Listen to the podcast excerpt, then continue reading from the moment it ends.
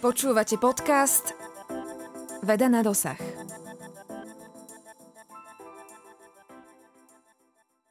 Dobrý deň, vítajte pri špeciálnom dieli podcastu Veda na dosah, ktorý vznikol pri príležitosti Týždňa vedy a techniky 2020. Tohtoročnou témou sú veci ako superhrdinovia dnešných dní. Avšak cesta vedca začína už na základnej či strednej škole. Do veľkej miery závisí práve od učiteľov, či budú deti prírodovedné predmety milovať alebo nenávidieť a či sa raz vydajú na vedeckú dráhu. Ja som Lenka Dudlak Sidorová a mojím dnešným hostom je významný popularizátor fyziky Jozef Beňuška, ktorý učí na gymnáziu Williama Pauliniho Tóta v Martine. V roku 2017 dokonca získal ocenenie najlepší európsky učiteľ fyziky. Vítajte, pán Beňuška. Pekný deň prajem. Vy ste teda vynimoční v tom, že deťom ukazujete rôzne experimenty a tie hodiny sú zážitkové. Ako ste prišli na tento spôsob vyučovania? Experiment je koreňom fyziky. Experiment by mal byť koreňom e, možno nielen fyziky, ale, ale všetkých prírodných vied. Prírodné vedy sú experimentálne vedy.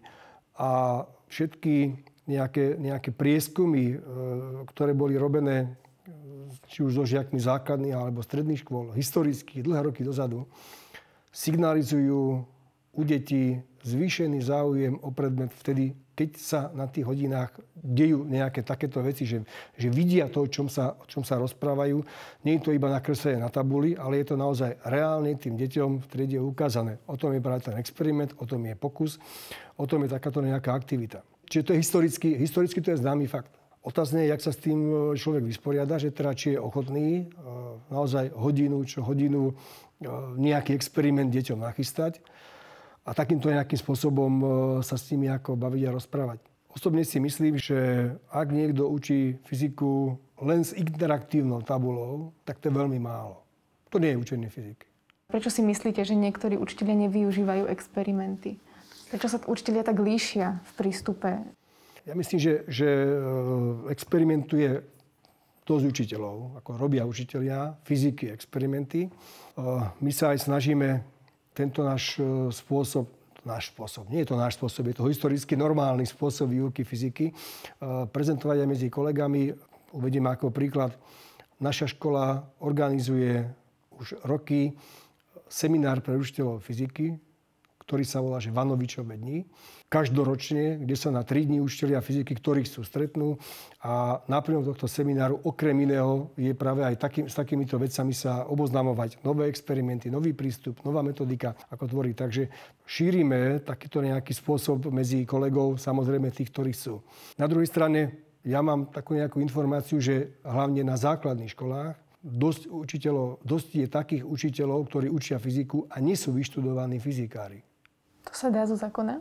Na základných školách je to úplne normálne, že človek, e, učiteľ, keď má, vyčlenené teda má dva predmety, jednu probáciu dvoch predmetov, takže on neučí iba svoje predmety, on potrebuje doplniť nejaký úvezok do toho predpísaného, ktorý má a tým pádom mu dajú učiť aj nejaké iné predmety. Keďže fyziky je teraz na základných školách pomerne málo hodín, to znamená, fyzikár, keby prišiel učiť a chcel by učiť plný úvezok na nejakú menšiu školu, tak mu je toľko hodín fyziky, aby, aby bol ako zamestnaný na 100% úvezok. Preto dostane aj nejaké iné hodiny. Alebo je to naopak s inými predmetmi. No a tým pádom, keďže fyzikárov je málo, naozaj dneska už je fyzikárov nedostatok. Poznám tu v okolí Martina základné, štory, základné školy, ktoré, ktoré hľadajú učiteľov fyziky a nenašli ich. Tak fyziku učia učiteľia, tomu biológovia, chemici, možno aj telocvikári, neviem. No tým pádom ten prístup nemôže byť taký ako, človek, ako u človeka, ktorý, ktorý má tento predmet rada, ktorý ním nejak prešiel. O, tá príprava je dosť náročná na tú hodinu, ak človek na tej hodine naozaj nemá používať iba tabulu a kredu alebo tabulu a fixku. Počet hodiny teda klesol z 9 na 5. Mal by sa podľa vás počet týchto hodín opäť navýšiť? Uh, treba upozorniť, e, že e, hovoríme o gymnáziách teraz.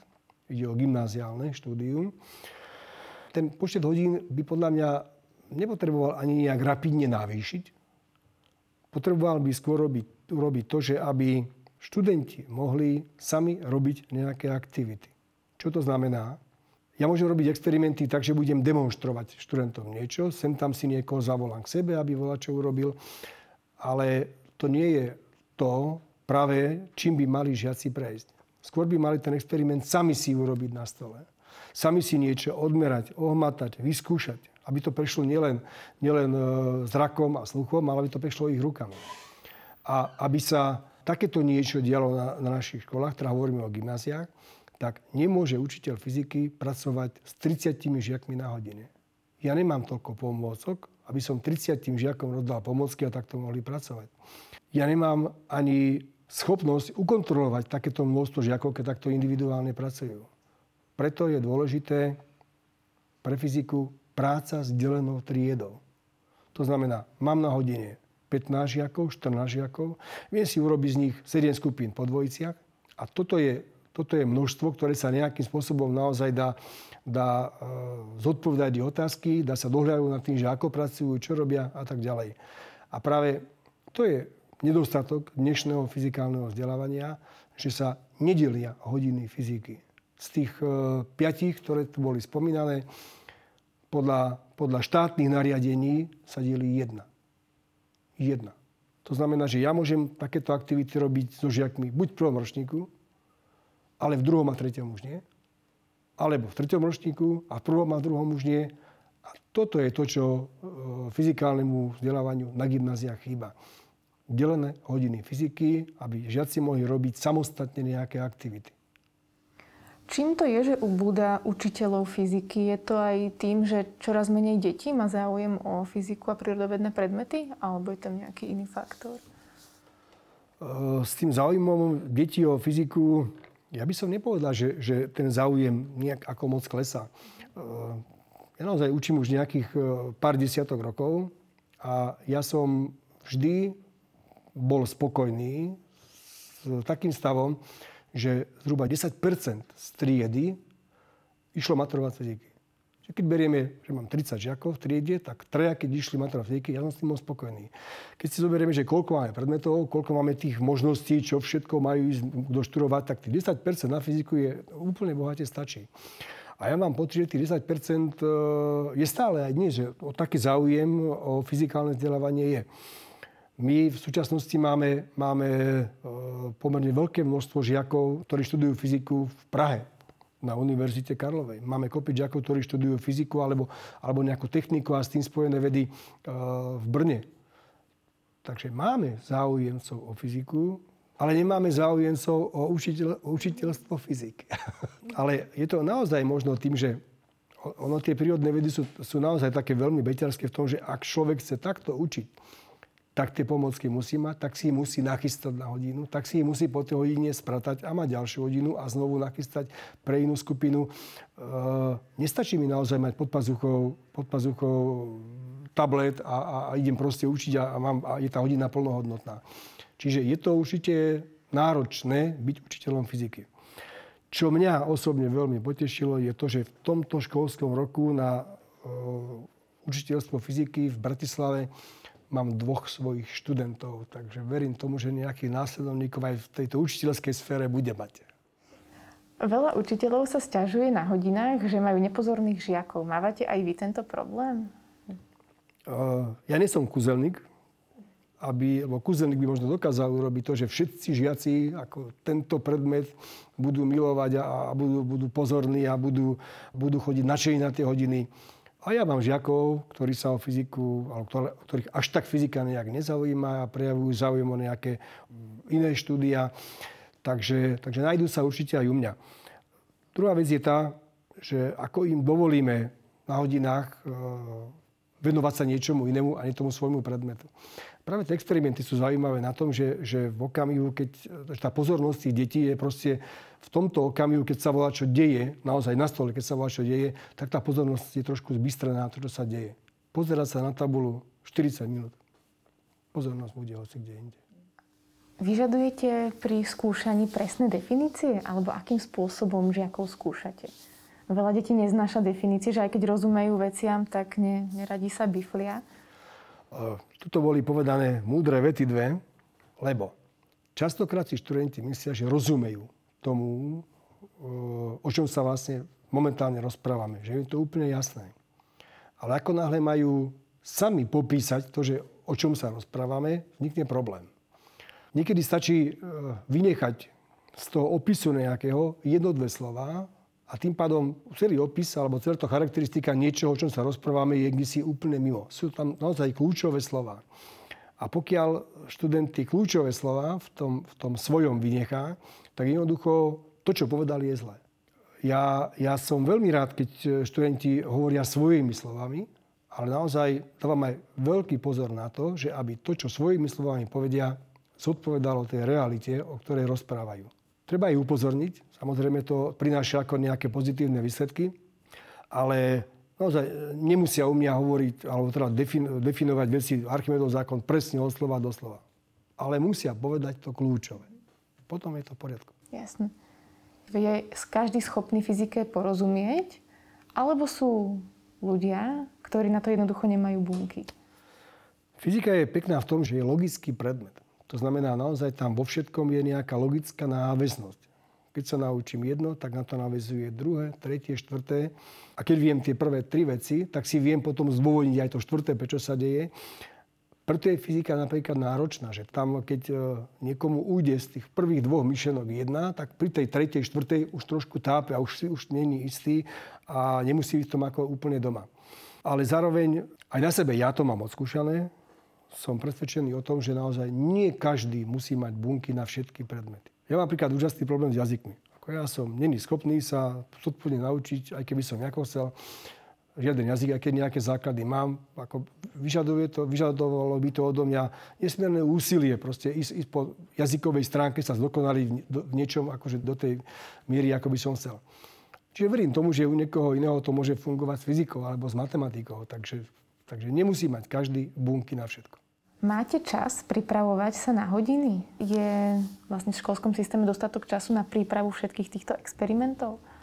Alebo asi, idete na úkor voľného času? Asi keby som povedal pravdu, tak nejakých kolegov nahnevám. Ale uh, je fakt, že ja učím už dobrých pár desiatok rokov a tým, že máme takéto nejaké priestory vytvorené, možno veľa tých, čo nás počúvajú, kolegov alebo žiakov v týchto našich priestoroch bolo, Takže ja mám v týchto našich priestoroch všetko pripravené tak, že viem, kde čo je, siahnem, proste tvorím a vidím. Ale pozor, to hovorím o dnešnom stave. Že nie je dnes pre mňa príprava na hodinu až taká nejaká extrémne časovo náročná. Ale viem si predstaviť aj to, alebo pozovka, neviem si predstaviť to, že by som mal kabinet možno o poschodie nižšia, že by som to mal všetky pomocky prenášať a chystať si a znovu znašať a odložiť a tak ďalej, ako na mnohých školách je, kde nie sú odborné učebne. Takže tam tá príprava podľa mňa je extrémne ťažká, extrémne náročná. To je fakt. My teraz sedíme vlastne v Centre popularizácie fyziky. Máte tu všade množstvo experimentov už pripravených. Aké bolo náročné časovo a finančne to tu pripraviť do tohto stavu? Čiže tento projekt e, sme rozbiehali spolu s mojím kolegom Ivanom Šabom v roku 2006, čiže už máme nejakých 14 rokov išli sme do toho trochu s takými nejakými e, obavami, teda, že jak sa to nakoniec celé, celé ako vyvrbí. Ale dôvod, prečo sme išli, bol ten, že my sme nejak tušili, že tie hodiny fyziky a to fyzikálne vzdelávanie asi pôjde týmto smerom, ako teda po tom období išlo. A tušili sme aj to, že zrejme práve táto experimentálna činnosť bude na hodinách zanedbávaná. A keďže my milujeme experimenty z fyziky, obidvaja, tak my si povedali, že skúsime teda ponúknuť učiteľom, žiakom možnosť, čo nerobíte v škole, príďte sem k nám, my vám to tu predvedieme, to si to odskúšate. To bola vlastne prvotná myšlienka. Ponúknuť študentom, žiakom, učiteľom to, na čo momentálne oni z toho ich hľadiska čas nemajú. Najprv sme to ponúkli takúto možnosť e, tu v regióne Turca. No a nejak sa tá informácia o nás rozšírila aj mimo región Tursa. No a dnes je fakt, že navštevujú nás školy záber z celého Slovenska, od Košíc po Bratislavu alebo Trstenej po Levice. Čiže pokiaľ teda prebiehalo normálne vzdelávanie, tak sa nám nahlásila exkurzia, prišiel autobus detí a hodinu a pol sme sa im venovali v týchto priestoroch práve s takouto činnosťou experimentálnou. Tým, že sami si povedali, či chcú robiť experimenty z optiky, alebo z elektriny, alebo aké sú experimenty, si sami zadefinovali. No a takto sme pokračovali. Išlo to veľmi úspešne. Tá návštevnosť posledné roky bola okolo 3, 4, 5 tisíc ľudí sa tu ako ročne premlalo.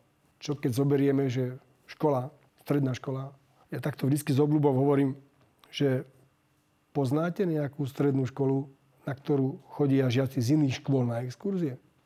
Na Slovensku? V Čechách? V Európe? Pokiaľ ja viem, tak od kolegov Čech, v Čechách také čo neexistuje. Nechcem hovoriť o Európe, ale naozaj sme svojím spôsobom unikát, že chodia k nám do školy žiaci z iných škôl z celého Slovenska sa na niečo pozerať. No je to pekné? Krásne. K vám som zachytila, že chodí dokonca aj učitelia z Česka sa nejakým spôsobom inšpirovať. Ja som možno hovoril doteraz uh, o žiakoch, že som zdôrazňoval, že žiaci, ale zároveň treba k tomu ešte povedať aj to, že, že s tými žiakmi sem vždy prídu učitelia, a teda poväčšinou sú učiteľia fyziky. Ale nie iba učiteľia fyziky. A oni vlastne sedia spolu so žiakmi na tejto našej interaktívnej prednáške a teda pozerajú sa na našu prácu. Zároveň tá exkurzia je také nejaké metodické školenie pre kolegov. Hovorí sa tomu možno niekedy, že, že otvorená hodina, že kolegovia sa chodia pozerať na, na hodiny iných kolegov a vidieť, že ako učia, čo vlastne robia. Čiže my robíme, toto sú aj otvorené hodiny pre tých kolegov z iných škôl že svojím spôsobom vzdelávame aj kolegov tým, že ako takéto nejaké aktivity robiť. No a je fakt, že, že už boli u nás opakované e, návštevy učiteľov aj z Čiech, práve s cieľom, aby sme im ukázali, čo robíme, ako robíme, jak sa nám darí, nejaké nové experimenty. Áno, je to pravda. Vy používate dokonca aj vlastné učebnice. Prečo ste sa rozhodli pre vlastné učebnice? Obdobie, keď e, začala nejaká zmena v školstve bolo charakterizované tým, že tá zmena v obsahu nejaká prišla, ale učebnicovo na to štát vôbec nebol pripravený. Čiže mali sme učiť po novom, teraz asi nehovorím iba o fyzike, to sa týka všetkých predmetov, mali sme učiť po novom, ale učebnice na to nové vydané ešte neboli. Keď to nejakým spôsobom porovnám, tak staré učebnice, ktoré teda dovtedy existovali, by sme museli robiť to, že každý druhý článok e, preskočíme a povieme, toto nie, lebo žiakom a ideme ďalej. E, čiže by to bolo také vyslovenie ako tápanie v starých učebniciach. A nové učebnice začali vychádzať, e, mám pocit, že neklamem, s ročným oneskorením. Čiže rok trvalo, kým nejaké nové boli napísané a sa išlo ďalej a ďalej. Preto som si ja povedal, že nebudem čakať rok, až začnem robiť nejaké materiály pre mojich študentov, aby mohli hneď proste pracovať tým, čo, čo potrebujú. No a tak začali vnikať postupne tematické celky, učebnice, ktorých dneska je 6. Sú to tematické učebnice, sú naozaj e, postavené podľa, podľa obsahu štátneho vzdelávacieho programu. Je v nich e, veľa námetov na aktivity, práve takéto nejaké žiacké aktivity, ktoré by mohli robiť. E, majú tieto učebnice v sebe nejaké testy, ktorými sa tí žiaci môžu testovať. Ich súčasťou sú nejaké výukové prezentácie, ktoré učiteľ môže používať počas vyučovania. Je to taký nejaký materiál komplexný, ktorý ak nejaká, ak nejaká škola má, tak uh, myslím, že celkom môže tú fyziku zdarne vyučovať. Používajú sa tieto učebnice aj na iných školách? Máte o tom vedomosť? Áno, e, licencie na tieto učebnice si môžu učiteľi alebo školy zakúpiť v prípade, ak majú záujem je fakt, že teda tieto učebnice majú odporúčaciu doložku ministerstva školstva, takže patria medzi tie materiály, ktoré sa oficiálne môžu používať na vyučovacích hodinách, ale nepatria medzi tie, ktoré e, hradí štát. Čiže ak e, ich nejaké školy chcú mať, tak musia mať buď z nejakých projektov alebo nejakým iným spôsobom si na to zohnať peniaze. Bolo náročné napísať učebnice tak, aby ich schválilo ministerstvo? Museli ste prekonávať nejaké možno legislatívne prekážky? legislatíva v tom období, ale myslím v súčasnom, aj keď pán minister chystá v tomto nejaké zmeny, e, myslím, že sú avizované, ale bola taká, že e, boli potrebné na tieto materiály nejaké recenzné posudky. Čiže tie recenzné posudky niekto musel napísať, kto s týmto materiálom bol oboznámený, kto si ho zodpovedne prečítal. Napísal recenzný posudok, tých muselo byť niekoľko. A mám taký pocit, že potom postup bol taký, že vlastne s týmito posudkami ten materiál išiel na štátny pravický ústav. Ten musel dať k tomu odporúčanie, že áno, je to, je to v poriadku. A potom ministerstvo školstva vydalo e, odporúčaciu doložku. Nemal som doteraz problém s tým, že by táto cesta bola nejaká problémová. Veľa učiteľov sa stiažuje, že nemajú pri vyučovaní dostatok slobody, ale vy ste príkladom toho, že dá sa napísať vlastná učebnica, učiť experimentami a vlastne, že vyzerá to tak, že človek má do slobody. Ako to je teda reálne? O, čo sa myslí pod tým pojmom sloboda? Že slobodný učiteľ. Lebo ako náhle ja vojdem do triedy, tak ja som v tej, tej triede pánom, poviem takto v úvozovkách, ja presne viem, čo na tej hodine chcem robiť, ako to budem robiť, s akými pomockami to budem robiť. Ja som režisér, ja som tam herec, okrem teda tých ďalších, ktorí sú tam. Naozaj, tá hodina je plne mojej právomoci. Zatiaľ mi nikto za to obdobie, ktoré učím, a boli treba na hodinách fyziky sa pozrieť a inšpektori, nepovedal, že toto nemôžete robiť. Možno mi dali nejaké odporúčania, toto by ste mohli trošku ináč, ale mohli by ste to robiť, ale nie, že nemôžem takéto čo robiť. Čiže ja sa cítim na hodinách fyziky slobodný. Ale tá sloboda má aj tú druhú stránku. Keď si zoberieme práve, práve to, že aké podmienky sú vytvorené preto, aby som mohol tú moju slobodu uplatniť, to je práve to delenie hodín. Že neslobodný som v tom, že nemám tie hodiny delené, a keď som takéto nejaké veci, ktoré robím, robiť s tou partiou 30 detí, že už to je oveľa náročnejšie a tam už, tam už sa o tej slobode dá ako e, trošku pochybovať. Čiže berme tú slobodu dvojako. Niekto nám vytvára podmienky, že aby sme mohli byť slobodní a potom tú slobodu cítim, cítime nejak, nejak v sebe.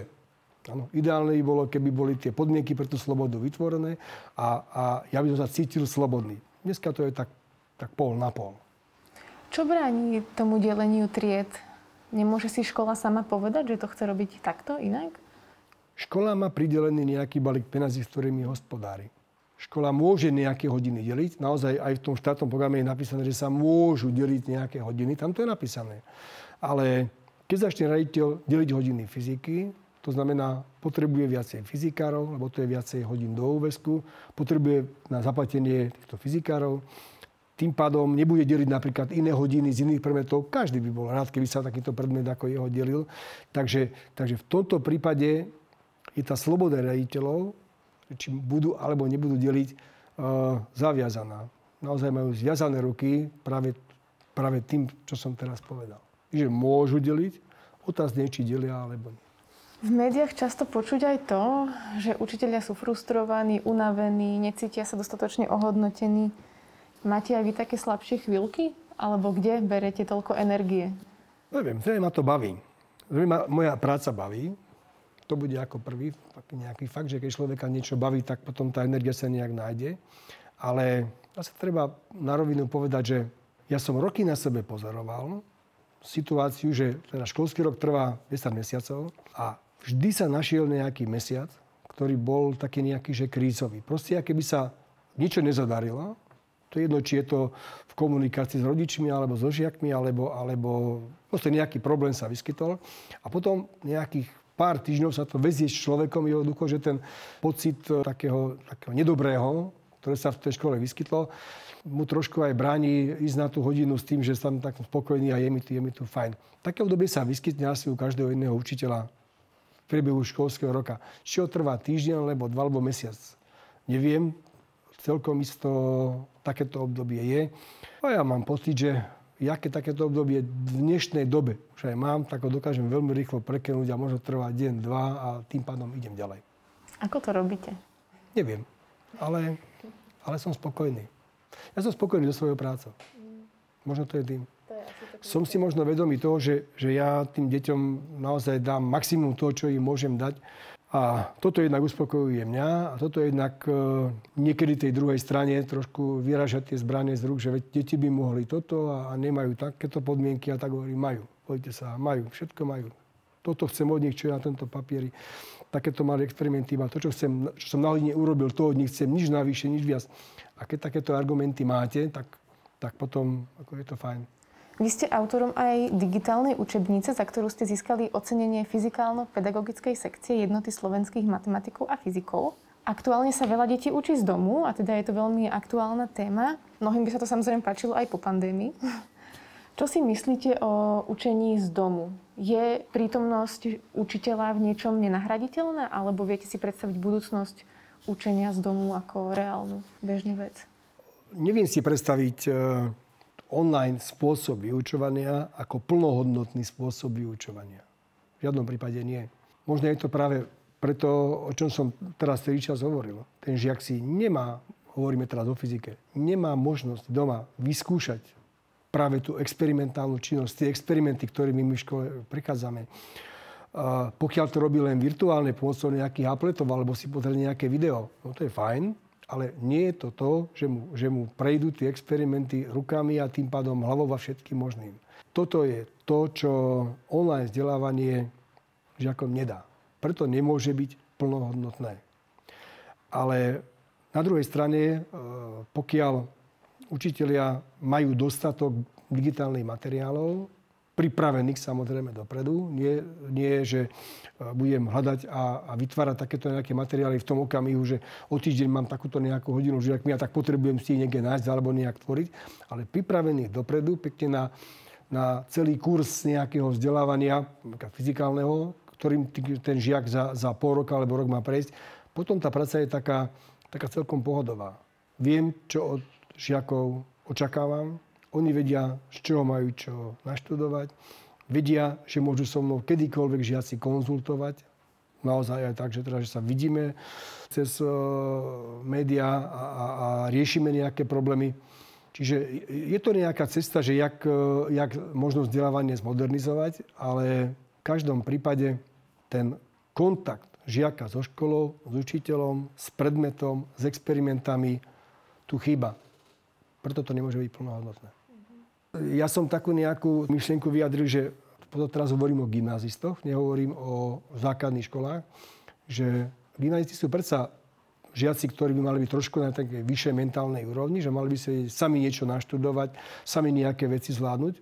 A som si vedel naozaj predstaviť, čo si také, že by študenti gymnázia aby boli dva dní v týždni doma, kde by zadané úlohy online riešili chystali si otázky, navzájom si komunikovali, riešili nejaké testy, riešili nejaké príklady a potom na treba 3 dní v týždni by prišli do školy, kde by sa robilo práve fyzika, experimentálna činnosť, nejaké takéto, takéto aktivity, kde by sa urobilo nejaké to preskúšanie toho, že jak si to nejakým spôsobom zvládli a skombinovať toto jedno s druhým, ešte hovorím o gymnáziách, nie o základných školách, možno by to šlo.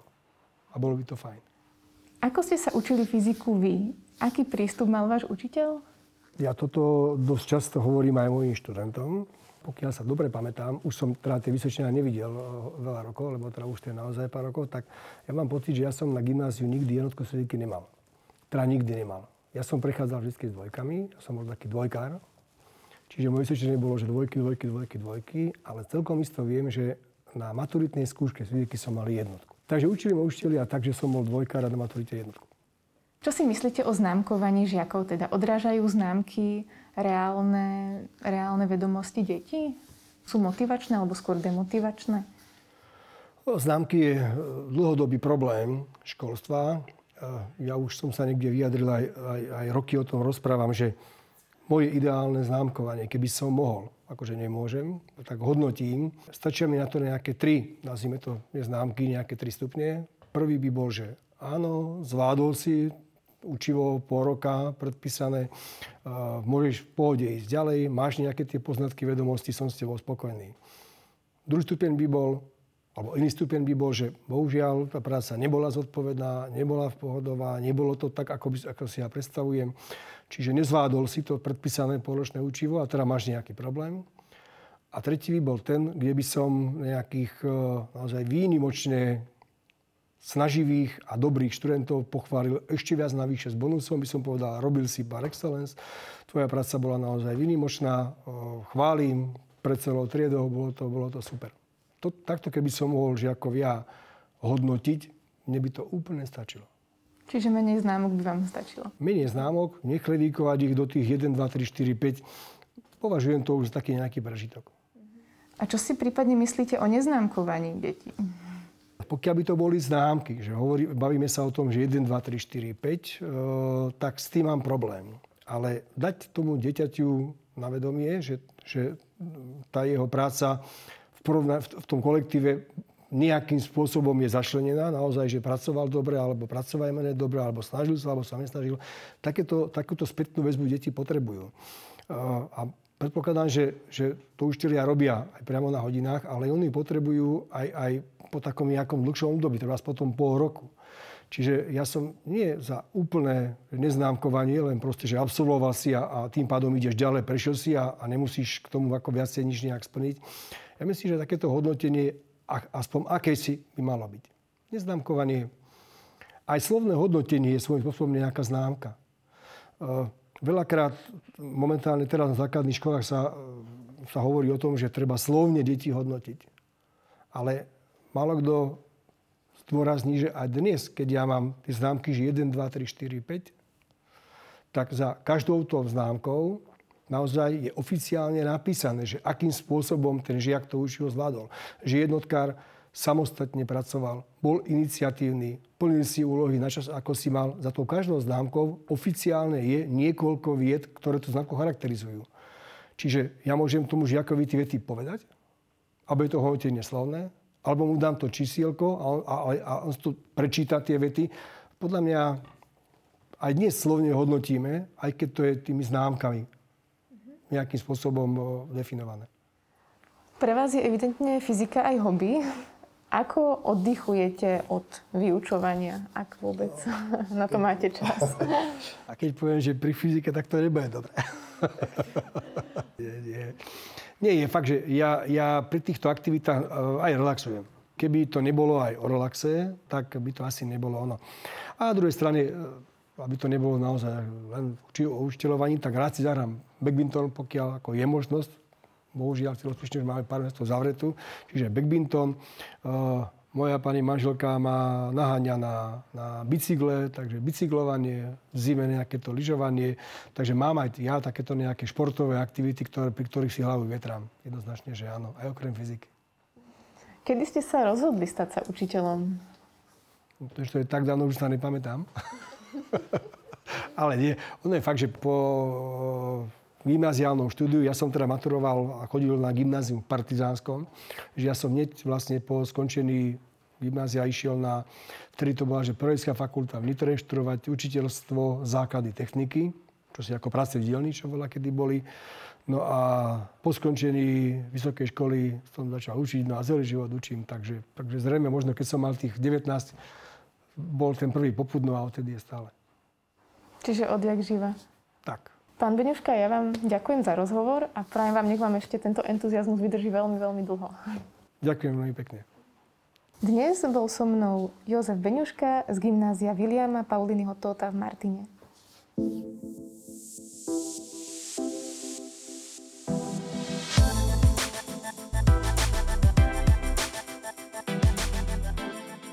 Počúvali ste podcast Veda na dosah. Vyrobilo Centrum vedecko-technických informácií Slovenskej republiky 2020. Tento projekt je spolufinancovaný z prostriedkov Európskeho fondu regionálneho rozvoja v rámci operačného programu Integrovaná infraštruktúra. Európska únia. Investícia do vašej budúcnosti.